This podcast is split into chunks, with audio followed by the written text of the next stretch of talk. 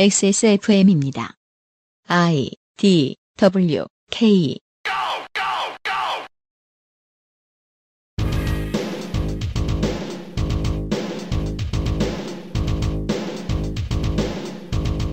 그것은 알기 싫다 특별 기획.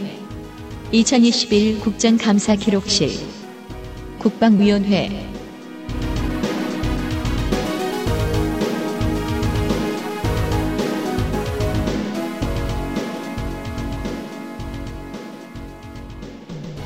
중국의 반도체 굴기를 두려워한 바이든 행정부가 대만과 한국을 상대로 민감한 산업 기밀을 내놓으라는 협박을 하고 있다는 소식을 지난주에 전해드렸지요. 우리는 이를 정치권이 논하지 않고 아직 행정부 선에 맡겨둔 상황인지라 답 없이 가만히 있는 모습만 보이고 있습니다. 행정도 결정권을 주면 결정을 하긴 하지만 기본적으로 이들은 안전하고 큰 소리가 나지 않는 결정만 하려 듭니다. 과감함이 필요할 때 리스크를 지고 그에 따른 책임과 영광을 가져가라는 의미에서 시민은 입법부에 표를 주지요. 입법부가 리스크 앞에서 얼마나 신중하고 진심인지 행정부가 입법부에서 전하는 국민의 목소리를 얼마나 잘 듣고 있는지 확인하는 정치의 시간 20일 국정감사 기록실입니다. 안녕하십니까. 저는 윤세민 위원장입니다. 제 맞은편에는 덕질 간사가 여전히 앉아 있고요. 네, 안녕하십니까. 왼쪽에는 유 보좌관이 여전히 앉아 있습니다. 화요일에도 업데이트 된다는 사실을 모르시는 분들이 있습니다. 국정감사 기록실 두 번째 주 화요일 두 번째 시간 국방위 시간입니다. 광고 후에 시작하겠습니다. 술안주는 언제나 바보상회, 다른 때도 언제나 오란다에서 도와주고 있는 21 국정감사 기록실 잠시 후 국방위원회의 국정감사를 가지고 돌아오겠습니다. 아몬드 검은깨 건포도 해바라기 씨 그리고 오란다 견과류 가득한 수제 강정 언제나 오란다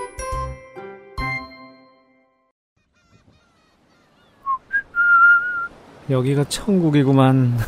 바닷소리 좋고. 아, 시원하다. 어디? 음, 맛 좋다. 여보 지금 거실에서 뭐해? 바다, 그리고 술. 맥주만 있으면 뭐해 술안주는 바보상회 바보상의 광고. 국감을 들으며 술 한잔 할 땐 하시는 분이 있는지 모르겠지만 최고의 안주 함께 하십시오. 각종 산지에서 걷어올린 고퀄의 바보상의 안주. 고퀄 반건조 오징어, 아귀 꼬리포, 오징어잎, 대구 껍질 튀김 등 짱이야. 대구 껍질 튀김 대추. 대구 껍질 튀김은 진짜 짱이에요. 껍데기 튀김이 되게 기술이 많이 들어갑니다. 그 저기에 들어있었으면 좋겠어요. KFC 제일 큰 거 있잖아요. 그니까 말이에요. 네, 거기 들어있었으면 좋겠어요. 제가 지금 뭐라 그러지? 해피박스. 아직 그건 게임기 이름인가? 아직 바보상의 안주를 못 먹어봤거든요. 꼭 사줘야 먹냐? 아니 아니 지금 듣는데 네. 배가 고파지는 걸로 봐선 점심때가 됐네요. 다시 한번 말씀드리겠습니다. 반건조 오징어, 오징어, 아귀 꼬리포, 아기, 꼬리포. 오징어 잎, 오징어, 대구 껍질 튀김 대구 등 다양한 제품을 유, 승민 뭐? 네. 다양한 제품을 총, 총 망라했습니다. 혼술 세트와 단품들로 이루어진 다양한 구성이 있습니다. 국방부, 병무청과 방사청 1부, 2청, 그리고 5.18 민주화운동 진상규명 조사위를 소관하는 국방위, 합참가 3군, 서울 대전 현충원, 국방홍보원 전쟁기념사업회, 기무사령부 해편 이후 창설 3년이 지난 군사안보지원사령부, 의무사, 국방부 근지단, 계룡대 근지단, 수송사, 상무, 화방사, 심리전단, 국군복지단, 국군인쇄창, 국군 인쇄창, 사이버사령부, 군비통제검증단, 합동군사대학교, 전비태세검열단, 국방대, 유해발굴감식단, 간호사관학교, 군인공제회, ADD, 국방, 국방기술품질원을 감사합니다. 오해 발음만 나오면 나를 시키겠구만. 제가 몇 개나 국반을 읽었을까요? 자, 17명으로 간소한 국방위, 위원장 여당 경남 김해갑 민홍철 예비역 준장, 여당 간사 서울 성북을 기동민 등 10명, 국민의힘 충남 서산 태안 성일종 간사 등 6명, 비교섭은 교섭은커녕 수감 중이라 국감을 진행할 수 없는 전북 전주을 이상직입니다. 마음만은 나와 있을 것이라고 믿고 싶습니다. 이슈 하나 뚝심으로 추진하는 경항공모함 민주당 안규백 김진표 국민의힘 신원식 한기호 해군은 오래전부터 경항공모함을 갖고 싶었습니다. 2019년에 빌었어요. 음. 그래서 경항공모함 건조가 공식화되었는데 3년이 지난 아직도 시작을 못하고 있습니다. 음. 왜냐하면 국회에서 계속 고민을 하고 있기 때문이죠. 네. 일단 경항공모함이 필요하냐는 지적은 오랫동안 있어 왔습니다. 경항공모함은 함재기, 사람 이름 같지만 전투기가 그러니까 함대에 싣는 전투기, 전투기가 10대에서 20대 정도를 싣고 다니는 걸 경항공모함이라고 합니다. 네. 중형 항공모함은 30대에서 40대 정도 들어가고요. 음. 대형 항공모함은 50대에서 80대 정도를 싣고 다닙니다. 김영삼과 노무현의 공통점이 하나 있습니다. 남성이고 대통령이었고 고인이었다는 걸 다 빼면 둘 모두 대항 해군을 꿈꿨습니다. 대한민국 해군의 수건인 항공모함 도입은 김영삼 때부터 시작되었습니다. 네.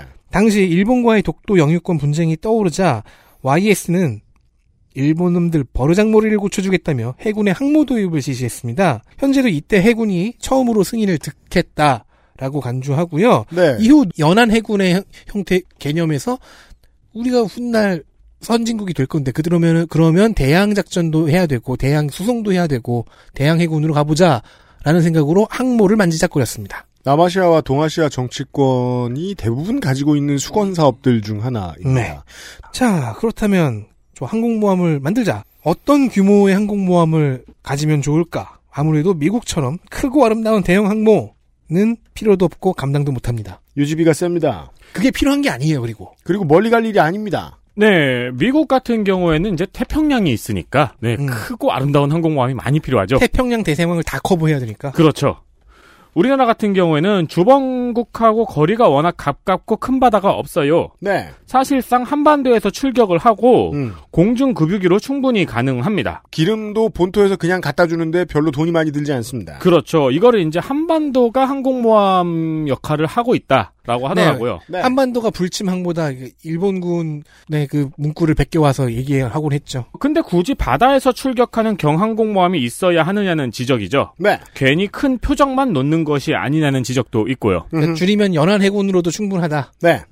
스트라이커 1945의 보스 중에서 하나가 항공모함이죠? 무서운 놈이죠. 그거 봤으면 고수입니다. 네. 아니에요. 그런가요? 끝판왕 말고요? 네, 끝판왕 말고요. 아니에요. 음. 네, 나중에 로봇으로 변신하죠. 아, 두 번째인가 세 번째 판? 그렇죠. 아니, 네네. 첫 번째부터 세 번째 판은 랜덤이에요. 그래요? 아, 그래요? 네, 순서 랜덤이에요. 아, 많이 안 해봐서 모르는구나, 내가. 비교적 쉬운 보스 중 한 명입니다. 그랬군요. 네. 같은 돈으로 잠수함이나 이지스함을 더 갖다 놓는 것이 낫다는 의견이 있습니다. 로봇으로 변하는 항공모함 말고. 그렇죠. 네. 여기에 이- 필요 없죠, 아무래도. 네. 공격 패턴이 너무 단순해가지고. 그리고 또 안에 군인들이 토해요. 아, 그렇죠. 변신할 때. 네. 여기에 이제 핵잠수함이 들어가면은 이야기가 복잡해지고요. 음. 네, 그거는 경항공모함하고 별개로 따로 추진하고 있기도 하고요. 매우 그렇습니다. 저 한- 핵, 핵잠수함 또한 대양 해군이 되려면 갖고 있으면 좋은 음. 아이템이죠. 네. 한편 경항공모함이 필요하다는 의견은 주로 해군의 입장인데 음. 해군의 입장은 다릅니다. 그래요. 일단 상징적인 의미가 있어요. 아, 더 큰 거 사줘? 네. 경항공모함을 가졌다는 상징적인 의미가 있어요. 그렇죠. 너넨 이런 거 없지? 네. 저 육군과 공군더러? 그렇죠. 항공모함 이름 flex라고 짓고 그렇죠. 광고 모델 염따. 다이아몬드 받고. 네. 구찌 래핑. 그렇죠. 모노그램 항공모함. 구찌 랩핑. 그리고 전시에 북한이 반드시 추적 경계해야 하는 타겟이 하나가 더 늘었다는 점에서도 효용성이 있다는 겁니다. 긴장을 더하지 않겠느냐? 그렇죠. 이런 게 있으니까. 또한 가장 설득력이 있는 동맹 국가의 작전 공조입니다. 일본이나 미국이라고 하는데 미국이죠. 그렇죠. 네, 그러니까 외교적인 자산이 되지 않겠느냐라는 정치적 호소예요. 그렇습니다. 이걸 해군이 하고 있다는 게 좀 어색합니다만.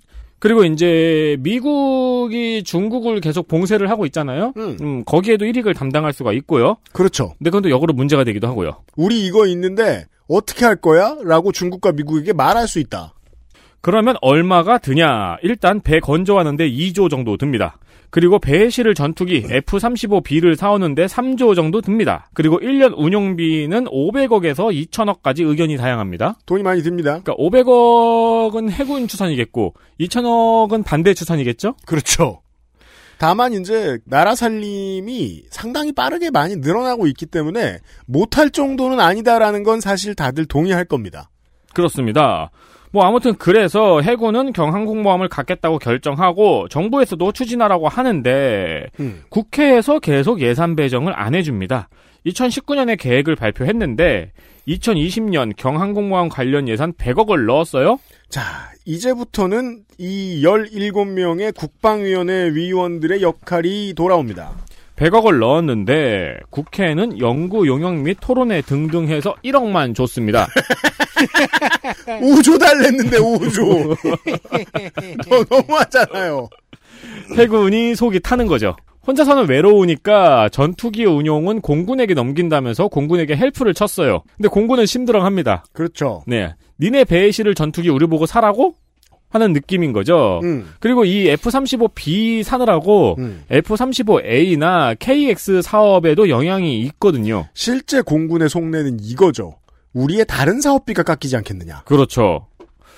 문민정부 때는 어, 김영삼 대통령의 강력한 의지가 작용을 했고요. 근데 IMF가 와서 넘겼는데 뭐 김대중 때는 어려운 시기라 조를 수가 없으니까 국민의 정부 때는 돈이 없어요. 넘어갔고 참여정부 때 드디어 대양 해군을 꿈꾸는 그런 대통령을 만났으니 기반을 마련을 했는데 보수 정권이 왔죠. 이명박근혜 때는 보수 정당의 반대론자들은 물론이고 정의당에선 김종대 의원 같은 사람도 반대를 했거든요.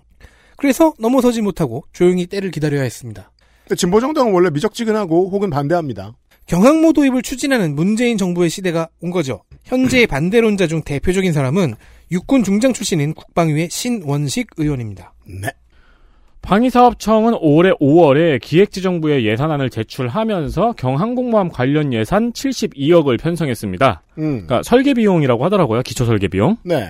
그런데 국민의힘 신원식 의원이 당시에는 연구 용역도 시작을 안 했고 사업 타당성 평가도 끝 안 끝났는데 음. 예산부터 반영해서 사업을 추진하려 했냐고 지적한 겁니다.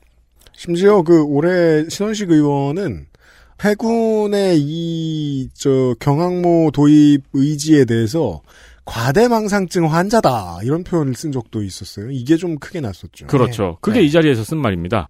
절차상 문제가 있는 거래요. 음. 네, 그러면서 특검이나 감사원 감사를 받으려고 그러냐고 하며 경항모 사업이 극소수 과대망상증 환자의 오랜 꿈에 의해 추진되는 것이라고 하며 이런 표현. 해군 예비역과 정치권의 로비 개연성도 주장을 했습니다. 그리고 해군 예비역의 반발을 사 당일 사과했습니다. 그렇죠. 반대론의 근거 중 하나는 일본과 중국을 자극할 수 있다는 외교적 이유가 하나 있습니다. 또한 항모가 상대할 형태의 전력이 있을 거 아니에요. 음. 항모는 이런, 이런 전력을 상대하기 위해 있는 거다. 근데 그걸 북한이 거의 갖고 있지가 않아요. 그냥 왜냐면 북한은 거의 지하 벙커 하고 그쵸. 이제 그 산 속에서 백병정 위주니까 음. 네.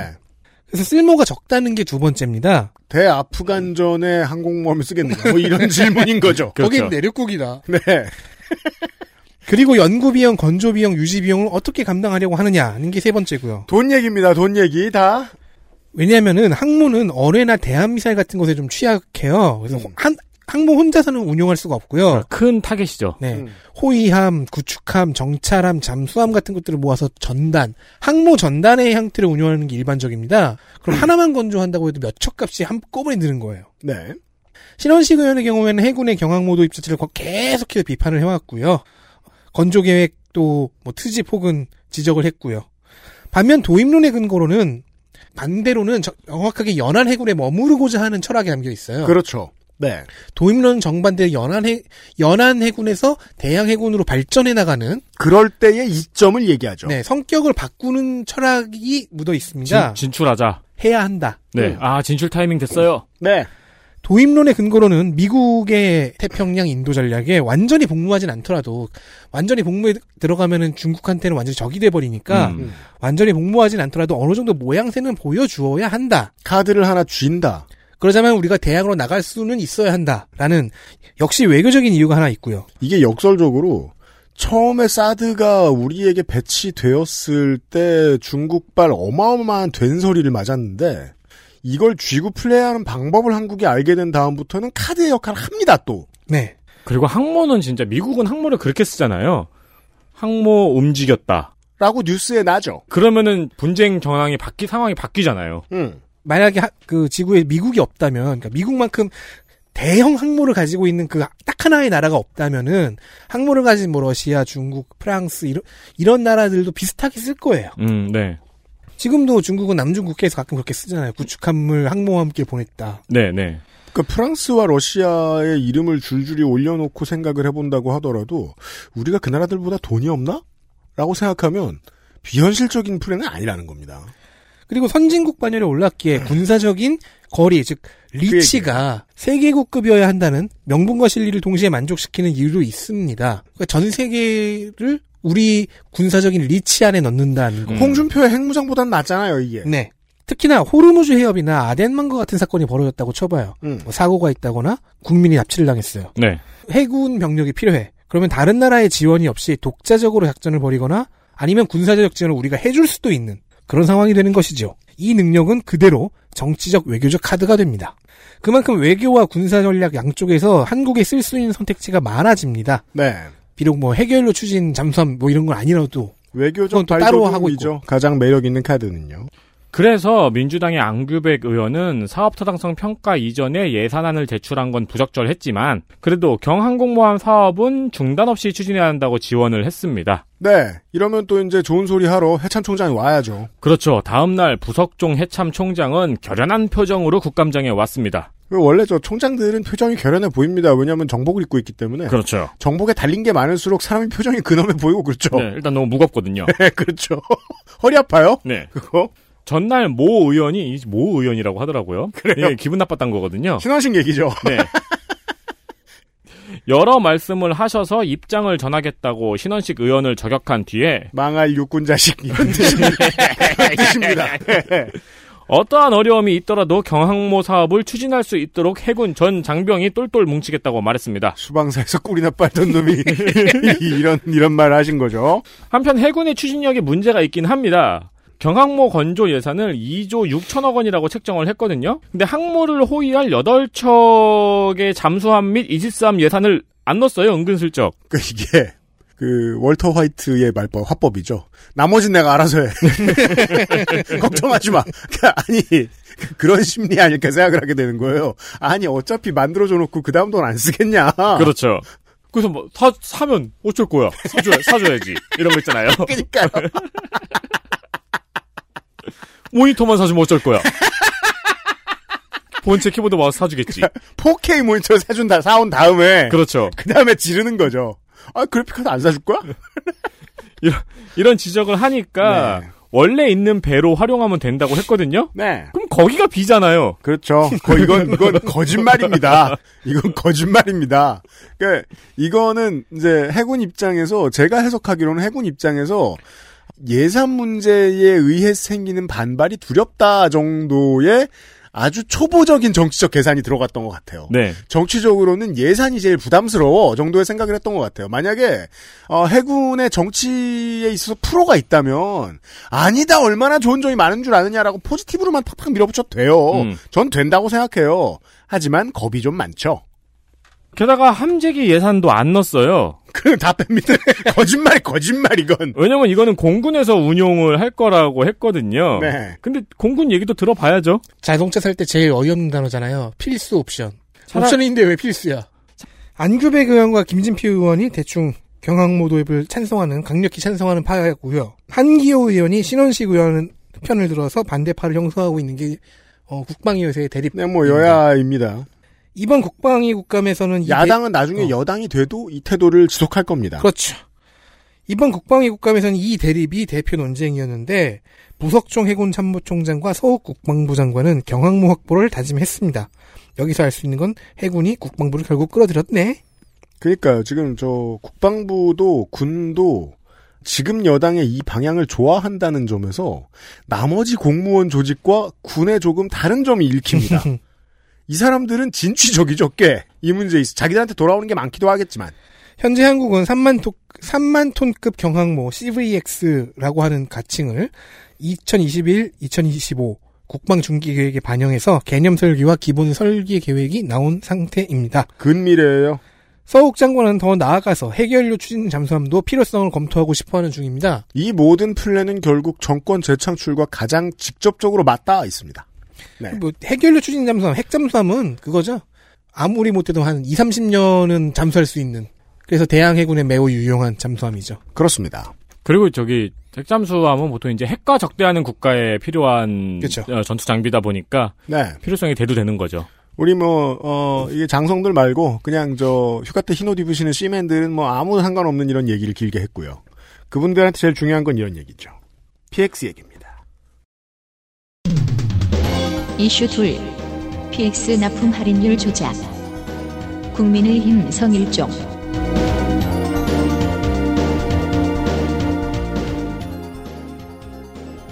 네, 군인에게 필수품 중 하나가 바로 화장품입니다. 제가 그 제일 참 이상했던 게 저는 늘 말씀드리잖아요. 저 우리 연대에서 제가 나이가 제일 많은 사병이었다고. 네. 근데 얼굴에 뭘 안 바르는 게 저밖에 없는 거예요. 애들이 어쩜 이렇게 다채롭게 찍어 발라. 어리니까요. 그 그러니까. 세월관 저녁의 풍경이 그거잖아요. 모두가 뭔가를 찍어 바르고 있는. 저도 살면서 가장 성실하게 화장품을 바르고 가장 많은 화장품을 발랐던 때가 군대 있을 때예요. 그러니까 제가 아는 한 화장 안 하고 뭘 제일 많이 바른 사람들이에요. 네, 맞아요. 사병들. 네. 예. 왜냐면 저녁하고 재밌게 놀 생각에 핑계 중 하나가 그거예요. 이 위장 크림이 성분이 피부에 안 좋다. 근데 위장 크림이 얼굴에 맞는 사람들이 있어요. 제가 위장 크림이 얼굴에 맞아가지고 위장 크림 바르고 나면 피부가 좋아졌어요. 아니 나는 서울에 있어서 안 발라봤다니까. 근데도 오, 그렇게. 개꿀. 아무튼 어, 성일종 그렇습니다. 국민의힘 성일종 의원은 서울 국방부 장관에게 PX에서 파는 화장품을 들어 보이며 이게 얼마짜리 화장품인 것 같냐고 물었습니다. 해당 화장품은 군마트에서 3만 9천 원대에 팔리고 있었어요. 4만 원. 네. 근데 시중가는 56만 5천 원으로 책정되어 있었습니다. 어디에 써 있는 가격일까요 이게? 음. 할인율이 93.1%. 다른 하나는 7,600원에 팔리고 있는데 시중가는 19만 원이었습니다. 할인율 96% 액세스몰의 완패입니다. 아, 그러니까 유면상 PD 같은 사람이 몇 명이 국방부 근무지원단에 있는 것인지. 그렇죠. 예. 이거 뭐 깡패죠, 깡패. 그게 많으면 할인율이 더해져요? 제가 이제 옛날식 게임 스타일로 계산하고 있는 거죠. 공격력처럼? 어, 유면상 PD 10명이 있으면 할인율은 300%뭐 이런 식으로. 연산이 뭐 고변산이에요? 이게 어떻게 된 걸까요? 바로 군납 입찰 시스템에 할인율 50%, 품질 평가 50%로 결정이 되기 때문입니다. 음. 그러니까 할인율이 이 입찰할 제품을 결정하는데 너무 크게 좌우되는 시스템이었던 거예요. 이거를 똑바로 들여다볼 공무원이 많지 않죠? 그러면 납품하는 곳은 장난치면 그만입니다. 그러니까 어떻게 하면 될까요? 원가를 높이 설정하면 되는 겁니다. 쉬워요, 슈- 그 국방부 속이기. 네. 우리 보통 그 할머니 할아버지들이 이런 거에 속아가지고 많이 사오시죠? 네. 이게 100만 원짜리래 하면서 그러니까요. 성일종 의원이 제보받은 내용에 의하면은 브로커 업체가 화장품을 자신의 매장에 터무니없는 가격으로 입점을 시켜요. 그러니까 음. 일단 브로커가 업체가 있어요. 네. 그 자기 매장에 화장품을 말도 안 되는 가격에 입점을 시켜요. 음. 그리고 입점을 시켰으니까 그 영수증을 끊어줘요. 그럼 그 영수증을 근거로 국군 복지사업단에 화장품의 원가와 할인율을 제시해서 입찰을 따내는 겁니다. 자, 어. 시스템을 자세히 들어보시면요.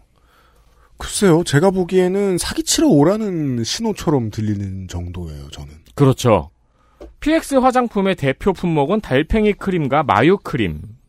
잘은 모르는데 이게 10년 전에 유행이 지난 제품이라고 합니다. 그러게요. 옛날에 들어본 적도 있는 것 같아요. 달팽이 어쩌고 하면서 막. 네. 하지원 씨 피부에 잘안 떨어지는 광고, TV 광고 이런 걸 봤던 달팽이가요? 아니요, 어떤, 어떤 점액질의 무언가. 아. 네. 달팽이였는지 모르겠어요. 당시만 해도 고가에 팔리는 화장품인데 현재는 시중에서 2만 원 내외로 구할 수 있는 화장품들이라는 겁니다. 그니까, 저, 저, 가라, 가라다. 라는 얘기입니다.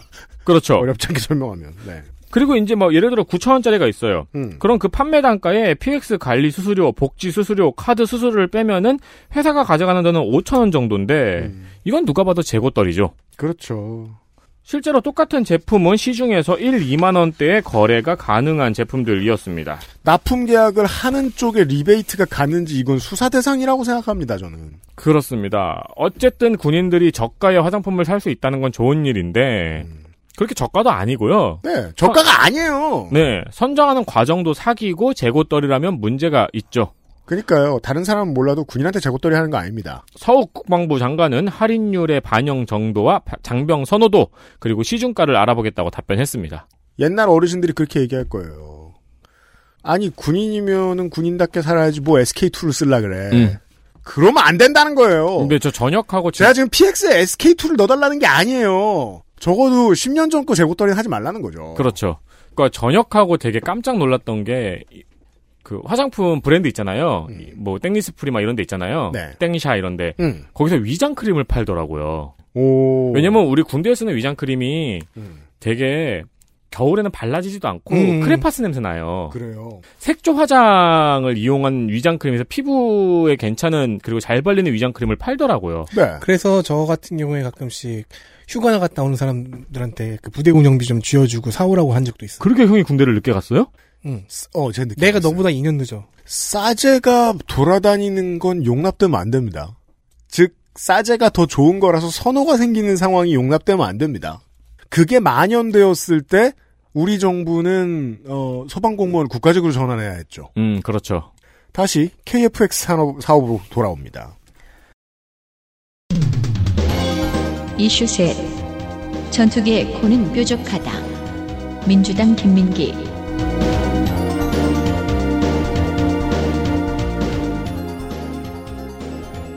김민기 의원은 방위사업청에게 KFX 한국형 전투기 사업에 관해 질문했습니다. 어폐가 있네요. 질문이라기보다는 이미 다 알고 있다는 듯한 취조실 형사에 가까웠습니다. 너 일로 와서, 위원들은 다 그런 말을 해야 됩니다. 너 일로 와서 앉아봐라. 음. 뭐 잘못했어. 수십만 개가 떠오르는데. 그러니까요. 마약? KFX에 들어갈 레이더를 개발하는 업체가 있어요. 음. 그런데 이 업체에서 비리 의혹이 6가지나 포착이 됐대요. 그래서 김민기 의원이 작년 국감에서 문제 제기를 했습니다. 당연히 감사를 여러 번 받겠죠. 근데 감사를 수행한 기관마다 감사 결과가 조금씩 다른 겁니다. 그러면 믿을 수 있는 감사 기관을 모셔오자 국방부. 국방부에 조사 요청을 넣었는데 국방부는 이상하게도 이상이 없다는 결과를 보고했습니다. 네. 그래서 김민기 의원은 조사 과정을 들여다보죠. 클래식한 방위사업 비리. 조사를 딱 4일 했어요. 그것도 사업의 당사자들을 인터뷰한 정도입니다. 이건 뭐, 저, 어디 3박 4일로 그 콘도 가서 워크숍 했나요? 4일? 김민기 의원은 작년부터 이어져 온 이 의혹을 한 문장으로 정리했습니다. 업자의 입장에서 사업비를 증액해준 건이라고 합니다. 음. 업자의 입장에서 사업비를 증액에 왜 동의해 주겠습니까?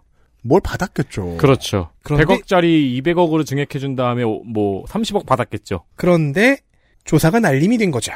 그리하여 올해 새로운 의혹을 제기했습니다. 스토리는 이렇습니다. 레이더를 만드는 회사는 자 아직 KFX에 실물이 없잖아요. 그래서 다른 기체로 실험을 해야 돼요. 개발을 완료하려면 네. 음. 이 시제품 실험의 예산으로 238억이 책정이 됐어요. 근데 중간에 증액이 돼서 601억으로 최종 편성이 된 겁니다. 많이 늘었네요. 방사청은 아 이 증액은 합당한 이유가 있는 거라고 인정도 해줬어요. 방사청이 인정해주면 집행돼야 됩니다. 자 그럼 그 합당한 이유가 대체 뭔데? 집착 중인 김민기 의원실이 가서 뒤져보게 되죠. 사실 이거 자세히 뜯어보는 거 국회의원 아니면은 뉴스타파밖에 안 해요. 비행기의 레이더는 저도 몰랐는데 전면부에 장착, 장착을 한대요. 코. 앞에 코에? 네. 음. 비행기를 보면 그 민항기는 앞이 뭉툭하고 전투기는 뾰족하잖아요. 네. 이게 그냥 디자인인 게 아니라 레이더의 성능과 관- 연관이 있답니다. 그런데 정작 업체는 뾰족하지 않고 뭉툭한 형체로 제작을 한 겁니다. 민항기인가 보네요. 이렇게 된 이유는 발주단기에서 쓰인 제너릭이라는 용어 때문입니다. 음. 제너릭 레이더. 일반적인 형태로 해달라는 의미였는데 음. 의사소통 과정에서 뭐가 안 맞은 거예요. 아, 그래서- 그, 저, 미대생들이 공구 상가 많이 파는데 이렇게 이런 데 가가지고 저 졸업 작품 같은 거 부탁할 때 말 잘못하면 이상한 거 나오거든요. 어, 그렇죠. 예. 그래서 민, 민항기의 일반적인 형태인 뭉툭한 쪽으로 개발을 중이었던 겁니다. 그럼 분명히 이런 통화가 이루어지죠. 아니 일반적인 거라면서 내가 이걸 몇 대를 해봤는지 알아? 제너릭이라면서 이 뭐야? 자 수백억이 들어간 사업이 이렇게 헛소리해도 되나 싶은데 그게 일어나 버렸습니다. 음. 누가 떼먹었을 수도 있는데 그것보다 더 슬픈 거예요. 뭐 뭐 둘 다 비슷합니다. 이상한 건. 네. 자 그러면 부랴부랴 설계 변경을 해야 되잖아요. 그럼 당연히 업체는 증액을 요청하죠. 아이고. 방사청이 어쩔 수 없이 일을 들어준 겁니다. 음. 이러면은 그래도 K, 뭐 들여다보길 잘했네요. KFX가 800억 정도인 걸로 기억하는데 네. 뭐하러 CJ를 아니 근데 그 연구개발 비용은 훨씬 더몇 배, 몇 배가 들죠. 아 그렇겠죠. 거기에 네. 들어가는 돈이죠. 자, 강은호 방사청장은 이 사실을 인정을 하긴 했는데 총 사업비는 오히려 절약했다는 이상한 답변을 했습니다. 그러니까 더 실수했을 수 있다. 혹은 이렇게 실수한 대로 개발됐을 수 있다라는 말을 하고 싶은 거겠죠. 그렇죠. 차세계 전투기 KFX 사업 이렇게 몇 년째 진통 중입니다. 찾아내길 잘했다는 생각만 드네요. 저는 긍정적으로 보입니다. 그러니까 아마 청장 얘기도 그거겠죠. 너무 늦기 전에 다행히 최악은 아- 최악은 피했다. 합리적인 군 운영의 사례로 2010년대 이후 후반에 많이 본받자고 얘기가 나오는 것들 중에는 미군 핵잠수함에 도입된 Xbox 컨트롤러 사례가 있죠. 이게 이제 배우는데 큰 돈이 들지 않고 어렵지 않고 유사시에 아무나 다 쓸 수 있고 범용 USB 2.0으로 연결이 되기도 하고 고장이 상당히 적다고 하죠. 그리고 쌉니다. 따로 만드는 걸 몇 천만 원짜리를 들이느니 30달러짜리를 쓰는 게 낫다라고 판단할 수 있었던 여러 가지 이유가 있었던 것이지요. 아, 이렇게 그 군대에 돈을 아끼는 몇 가지 아이디어들이 있는데 다음 사례를 보시죠. 유피님이었으면 청축을 했겠네요. 그게 이제 기준에 맞아야 되니까 몰래 바꿔야죠. 몰래 뜯어가지고 스위치를 아 딸깍거리는군 이러면서 네. 행보가 맡으면 중대를 망하게 할 사람이 들어오세. 이슈 넷 작전용 스마트폰 민주당 김진표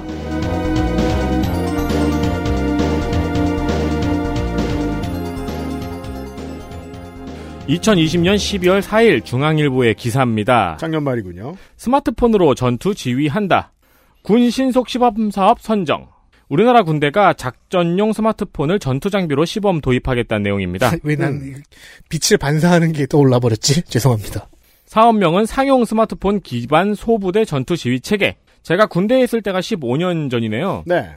그때도 훈련 당시에 무전기를 써야 되는데 그죠. 간부들이 서로 핸드폰으로 통화나 연락을 했거든요. 그렇죠. 예, 뭐 문자 보내고 막 그랬어요. 네. 훈련할 때. 그래가지고 걸려서 징계 받고 막 그랬거든요. 음. 근데 그게 편하고 익숙하니까 그렇게 한 건데 전시상행이 되면 휴대폰은 못 쓰니까 그렇게 하면 안 되죠. 그렇죠. 근데 지금은 스마트폰이 이렇게 좋아졌는데 이걸 활용 안 할 수는 없지 않습니까? 이런 하나의 전제로 해결을 봐야죠.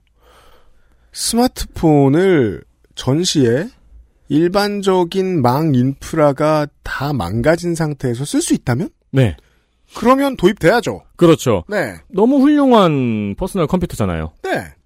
그래서 작년에 갤럭시 S20의 군 전술용 버전에 무전기 기능을 통합한 전투 장비 사업을 계약을 했습니다. 군 전용 업무망이 깔려 있고요. 네. 삼성이 개발한 보안 프로그램 그리고 국정원이 인증한 암호 검증 모듈이 깔려 있고 불의 일정 관리, 군사용 업무 결제 등이 가능하고 야간 투시경도 가능하고요. 네. 보안 파일은 폰에 저장할 수가 없고 전용 클라우드에서만 그 열어볼 수 있는 시스템입니다. 다시 말해 제가 이거 저 저 벼락치기를 해서 공부한 바 인트라넷을 쓸 수 있다는 겁니다. 그렇습니다. 네. 인트라넷과 아니면 그냥 우리가 쓰는 망하고 선택해서 쓸 수 있는데 음. 갑자기 들으시다 짜게 식지 않나요? 인트라넷이 되는 스마트폰이라니. 그러면 이제 야설도 보고 요즘은 그런 것도 안 한대요. 플래시 다들 게임 하고 외부 인터넷 되니까 이제 게시판에- 사병들하고는 인터넷이 많이 멀어졌다고 하더군요. 게시판에서 공군 아저씨랑 놀고 그거 이제 그 두 가지 망을 선택해 쓸 수 있는데 그 두 가지 망 사이를 한 폰 안에서 완벽하게 분리해 놓은 거래요. 음. 음, 그래서 파일 다운도 안 되고 그렇죠.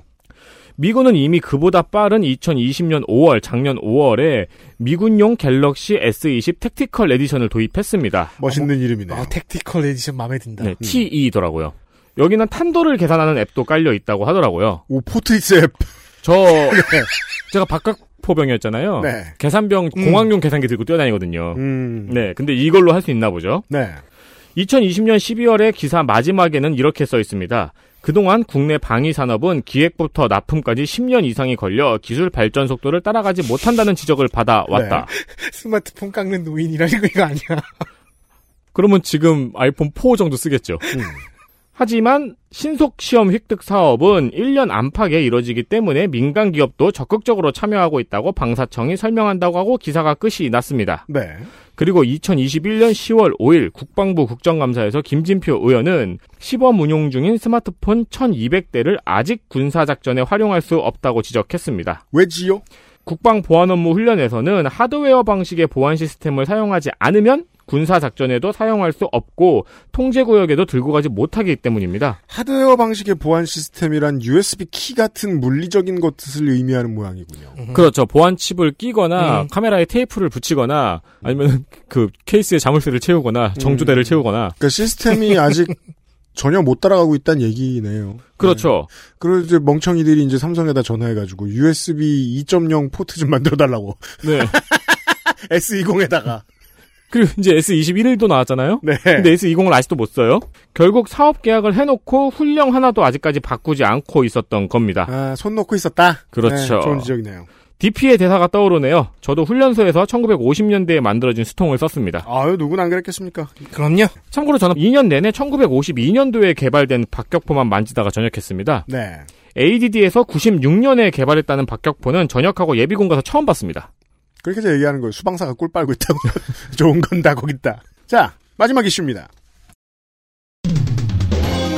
이슈 다섯 병역 면탈의 경제학 민주당 김병기, 김민기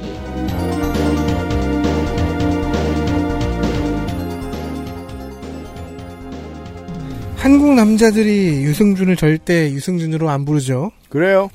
그는 영원히 스티브 유입니다. 피자 먹방 댓글 알아요? 뭐요? 피자 먹방 댓글? 그게 뭔데요? 병역기 피자. 그럼 병역기가 토핑이야? 스티브 유처럼 병역 면탈을 목적으로 국적 이탈을 하는 남성들은 매년 5천 명 정도가 나오고 있답니다. 이해됩니다. 사실은 5천 명보다 더 많은 것 같아요. 이는 여성의 국적 이탈보다 3배에서 5배 많습니다.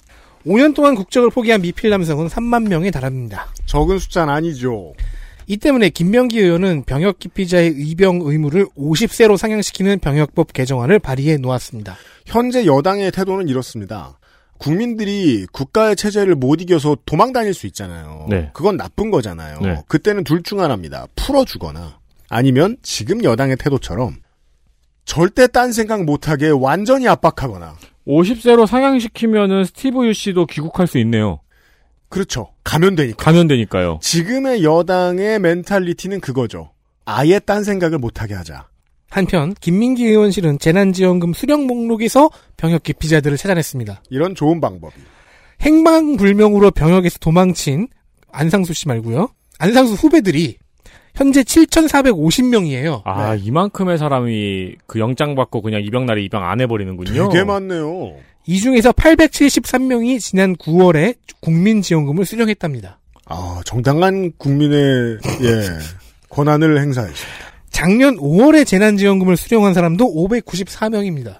야, 작년이 저 범위가 더 넓었는데, 조금밖에 안 받으셨네. 두 번 모두 타간 인원은 딱 500명이네요. 얼마나 슬픕니까? 이거 제대로 처리를 못하니까 당연히 받을 것도 못 받잖아요. 김민기 의원은 행정안전부의 데이터를 통해 이 목록을 알 수 있다고 병무청에 친절히 알려주었습니다. 병무청은 안 알아봤다는 거 아니에요? 다시 김병기 의원에게 돌아가 보죠. 종합 감사를 하던 21일을 기준으로 4일 전인 17일, 17년 만에 국적 회복을 신청한 34세 남성의 소식이 기사화되었습니다. 자, 이 남자는 17세에 한국 국적을 포기했어요. 음. 법무부는 당연히 병역 기피 목적으로 보고 국적 회복을 불허했습니다. 이 건은 재판으로 갔고 10월 17일 불허는 부당하다는 판결이 나왔습니다. 재판의 원고였던 이 남성은 출생은 미국에서 했고요. 한국에서 학교를 다니다가 한국 국적을 포기하고 미국에서 대학 생활을 했는데 부적응으로 인해 정신질환도 얻고 해서 다시 비자를 얻어 한국에 돌아와 생활을 쭉 해왔습니다. 이런 경우는 그렇죠. 비자가 만료될 때쯤에 외국에 나갔다 들어오죠. 네. 새로운 비자, 다른 아, 비자를 그렇죠. 갖고 들어오죠. 네. 그리고 이- 자기에게 입영 의사가 있다면서 신청을 한 거예요. 그럼 받아줘도 되는데. 네, 그거를 재판부가 인정한 거죠. 음. 하지만 김명기 의원은 이 사람이 병역 자원이 되지 않을 것이라고 회의적으로 봤습니다. 이것도 좋은 지적이고요. 근데 그러면 왜 입영 의무로 50세를 상향시킨 것일까? 음. 아무튼 다른 예시도 하나 있어요. 병역 면탈을 위해서 중국의 국적 회복을 신청한 한국인이 있어요. 그것도 한국에 있으면서 원격으로 되냐고 물어봤대요. 중국 출생이라서 그랬어요. 자, 이렇게 국적을 이용한 병역 면탈자들에 대해 비자 제한을 하는 방안을 제안했습니다. 이거 원래 하고 있는 줄 알았네요, 저는. 법무부 및 외교부와 의사소통이 되면 가능하지 않겠냐는 것입니다. 그렇다면 앞서 김민기 의원이 병무청의 행안부 데이터 쓰라고 얘기해 준 것에서 알 수 있죠.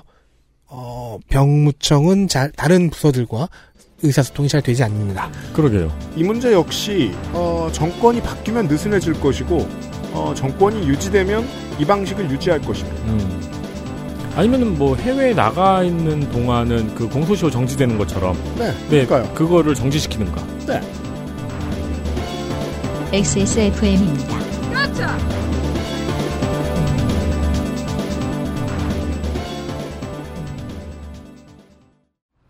맛? 맛을 어떻게 표현할까? 보기엔 흔한 강정인데 맛은 절대 흔하지 않은 것 같아요. 딱딱할 것 같은데 부드럽고 아주 달 것 같은데 너무 달지도 않고 담백해요. 흔히 알던 맛이 아니에요. 뭐랄까 고급스러운 강정? 시작하면 멈출 수 없다. 잘 만든 수제 강정. 언제나 오란다. 혼술 세트로 부담 없이 간편하게 맥주만 있으면 뭐해? 술안주는 바보상회. 아, 광고 듣고 돌아왔고요. 액세스몰에 지금 가시면 에, 고생하는 비상시국 대책회의를 구매로서 응원하실 수 있습니다. 제일 좋은 방법은 아, 할인하고 있는 XSFN 감원치를 구입하시는 건데 얼마 남지 않았습니다. 살려주세요. 얼마 남지 않았어요. 수면이요. 장면 보실까요? 장면 하나. 토요타 공군. 황당한 소식입니다. 어 대박이야 이거.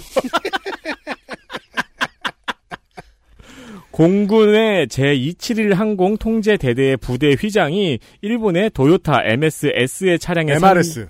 일본의 도요타 MRS의 차량과 똑같다는 지적이 나왔습니다.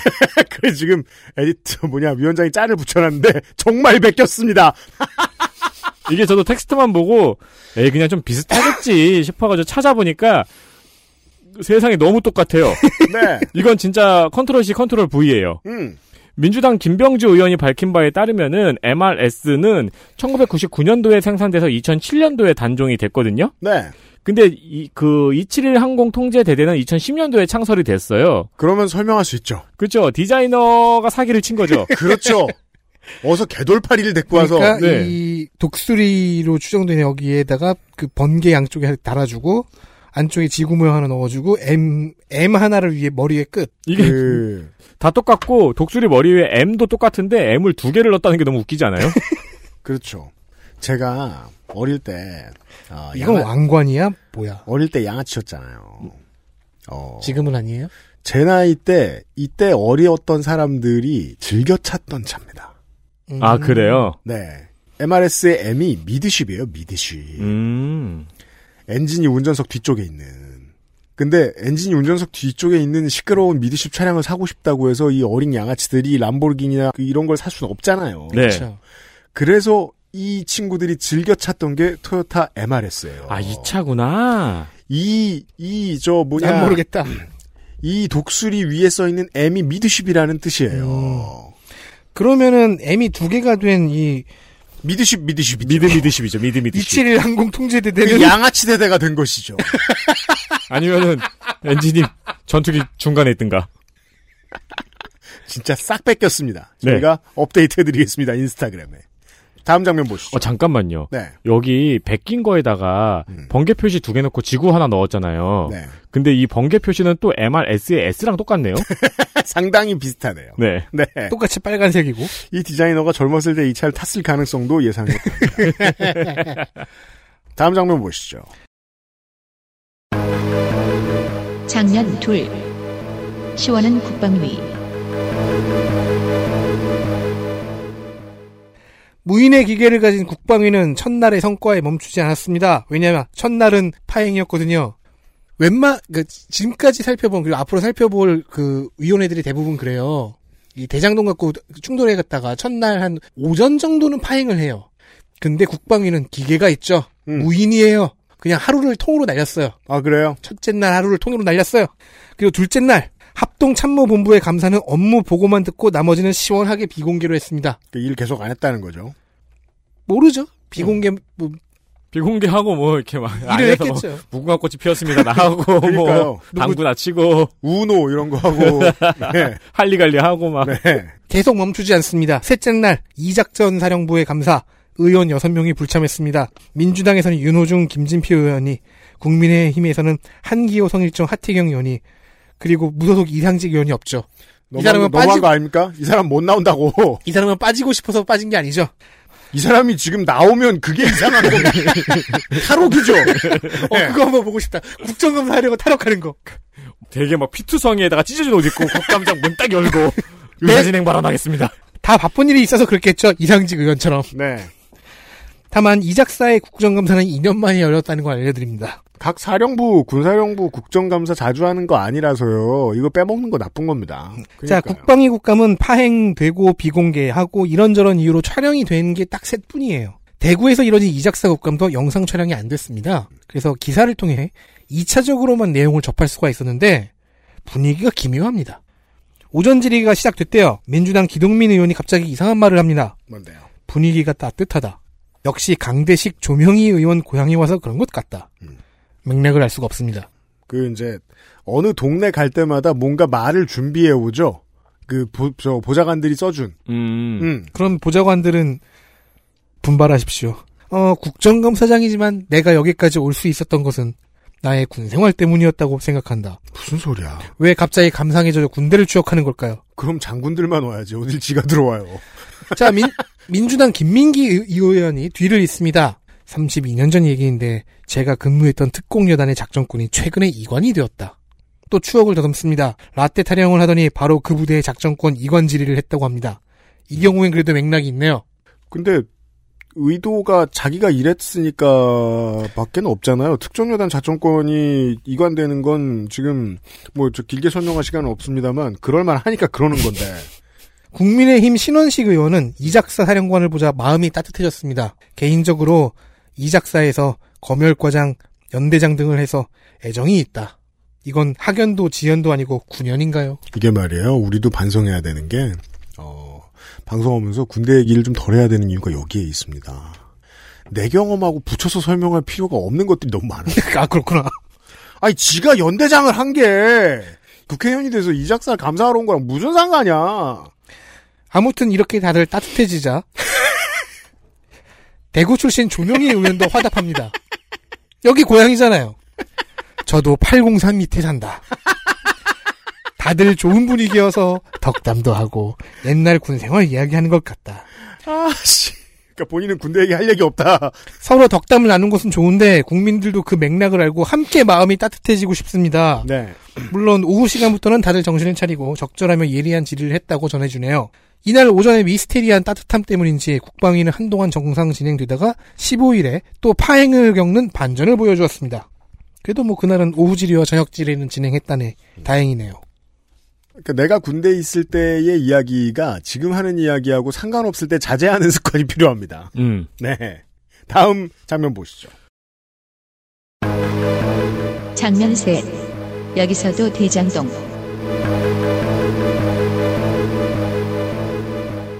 네, 이번에도 쓸데없는 질의 시간입니다. 보죠. 하천대유죠. 네, 국방인데 안 나올 것 같은 국방위에서도 대장동 화천대유 타령이 나왔습니다. 아 좋네요. 어디서든 대장동을 끌어들이려고 창의적인 아이디어들을 내고 있습니다. 음. 국방위에서도 이 문제로 국감 파행까지 갔습니다. 네. 국민의힘 성일종 의원은 대장동 관련해서 군인공제회가 4천억 손실을 봤다며 음. 17만 군 간부의 피땀 흘린 돈을 이재명 후보가 침해했다고 지적했습니다. 내용인즉 일단 대장동 부지가 아닙니다. 자, 성남 구도심에 있는 사람들에게는 유명한 부지가 있습니다. 뭔데요? 단대오거리에 있는 운전면허 시험장하고 파이롯트 공장이 있던 그 부지입니다. 아 네, 제 친구 어머니가 파이롯트 공장에 출근도 하셨어요. 단대오거리가 되게 번화가인 줄 알았는데 그런 데도 있어요. 우리가 갔던 그 사무실 맞은편이에요. 아 은시장. 네. 네. 전 차용인. 네. 성남 시민 입장에서는 그 땅은 오래된 공터입니다. 2004년에 철거되고 약 15년 동안 공터로 있던 땅이거든요. 네. 담벼락을 쳐놓고 유치권 행사 중입니다라는 현수막만 걸려 있었습니다. 그렇군요. 네, 그래서 안에는 공룡이 있었고요. 저랑 친구들은 20대에 그 앞에서 안녕하세요, 저희 행사 중인데 보고 가세요 하면서 놀았습니다. 네. 그 유치권 행사 중입니다. 너무 크게 걸려 있었거든요. 유치권 싸게 팝니다. 네. 그거 잘못 발음하면 유치원 되고. 저, 저희가 막 그러다 놀고 있으면 지나가는 아줌마들이 막 웃음 못 참고 막 그랬어요. 원래 이대업 성남시정 시절에 거기에 아파트를 지으려고 했거든요. 어, 네, 이대엽 성남시장은 참 네. 뭘 많이 지으려고 했습니다. 근데 거기가 땅이 좀 갈라져 있어요, 주인이. 음. 이 토지주들끼리 갈등이 너무 심해서 아무것도 못하고 있다가 사업 시행 계획만 두세 번 날라갔거든요. 네. 근데 이재명 성남시장이 취임을 하면서 관련 인허가를 다 중단하고 공원화를 추진했습니다. 음. 성남에 이런 땅이 많이 있었어요. 이렇게 주인들 갈라져가지고 10년 넘게 공터로 있는 땅들이. 음. 네, 그런 걸 좀 정리를 한 게 그때 모든 시장 후보의 공약이었어요. 그러면서 뭐 법정 싸움도 있고 분쟁도 있고 지금 성남시랑 그 아파트 건설 사업자하고는 지금 손해배상 재판 중에 있습니다. 그렇군요. 1심은 성남시가 졌어요. 근데 그 얘기가 국방위에서 왜 나왔을까요? 그러니까 군인 공제회가 그렇구나, 생각해 보니까. 군인 공제회가 거기에 투자를 했는데 아. 아파트 건립이 무산되면서 아. 군인 공제회의 이익이, 이익이 날아가 버렸다 이거죠. 음. 야, 창의적이다. 그럼 4천억을 투자를 했는데 그걸 홀라당 날렸느냐? 아닙니다. 군인공제에는 3,791억 원을 투자를 했고요. 나중에 성남의 뜰에게서 보상금을 받을 겁니다. 안 날렸네요? 김유근 군인공제회 이사장이 출동했습니다. 신흥동 개발 사업과 대장동과의 연계성은 없고 주변 시세를 고려해 봤을 때 원금 이상을 회수할 수 있을 거라고 답변했습니다. 심지어 답을 준비해 왔습니다. 네. 실패. 물어볼 줄 알았던 거죠, 군인공제 이사장이. 그렇죠. 이게 아이고. 다른 의원은 참. 천억 이상 이득 볼 것 같은데 라고 짐작하더라고요. 이게 여러모로 야당이 아, 전방위적 압박을 통해서 이재명을 띄워줬죠. 네. 너무 많이 그랬습니다. 이게 그 친여당적인 언론인들이 하는 말이 틀릴 때도 있지만 이번에는 그 분석이 정확하게 맞게 야당이 도와준 게 너무 많아요. 그렇죠. 네, 그래 보입니다. 국방위 엘리트 플레이어 확인하시죠.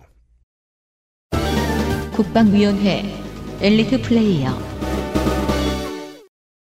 더불어민주당 서울 동대문 갓 안규백 의원입니다. 방어도 잘했어요. 근데 개선이 필요한 부분도 잘 짚었습니다. 전력 노후와 군납업체 관리, 드론 대비 등등 필요한 질의들이 많았습니다. 그렇군요.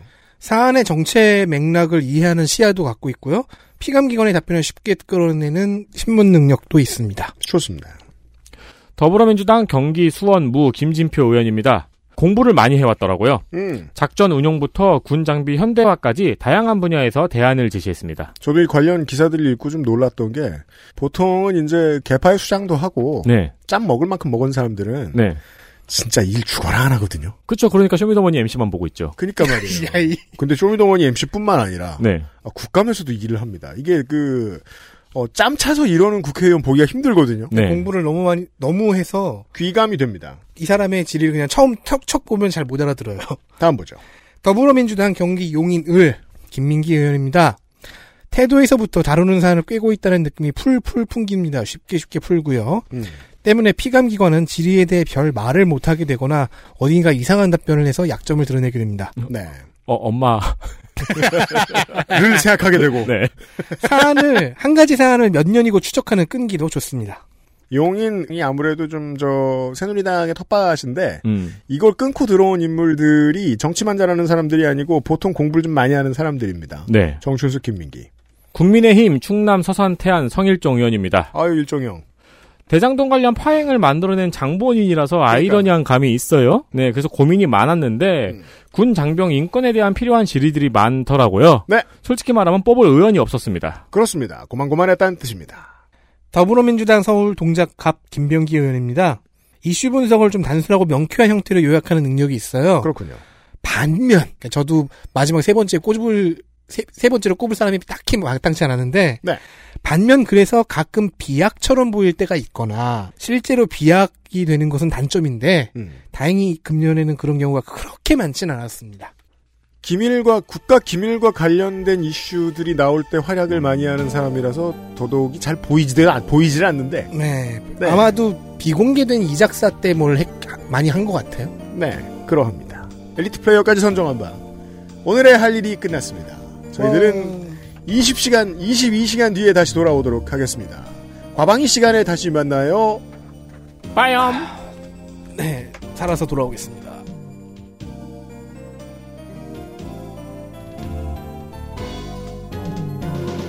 XSFM입니다. I D W K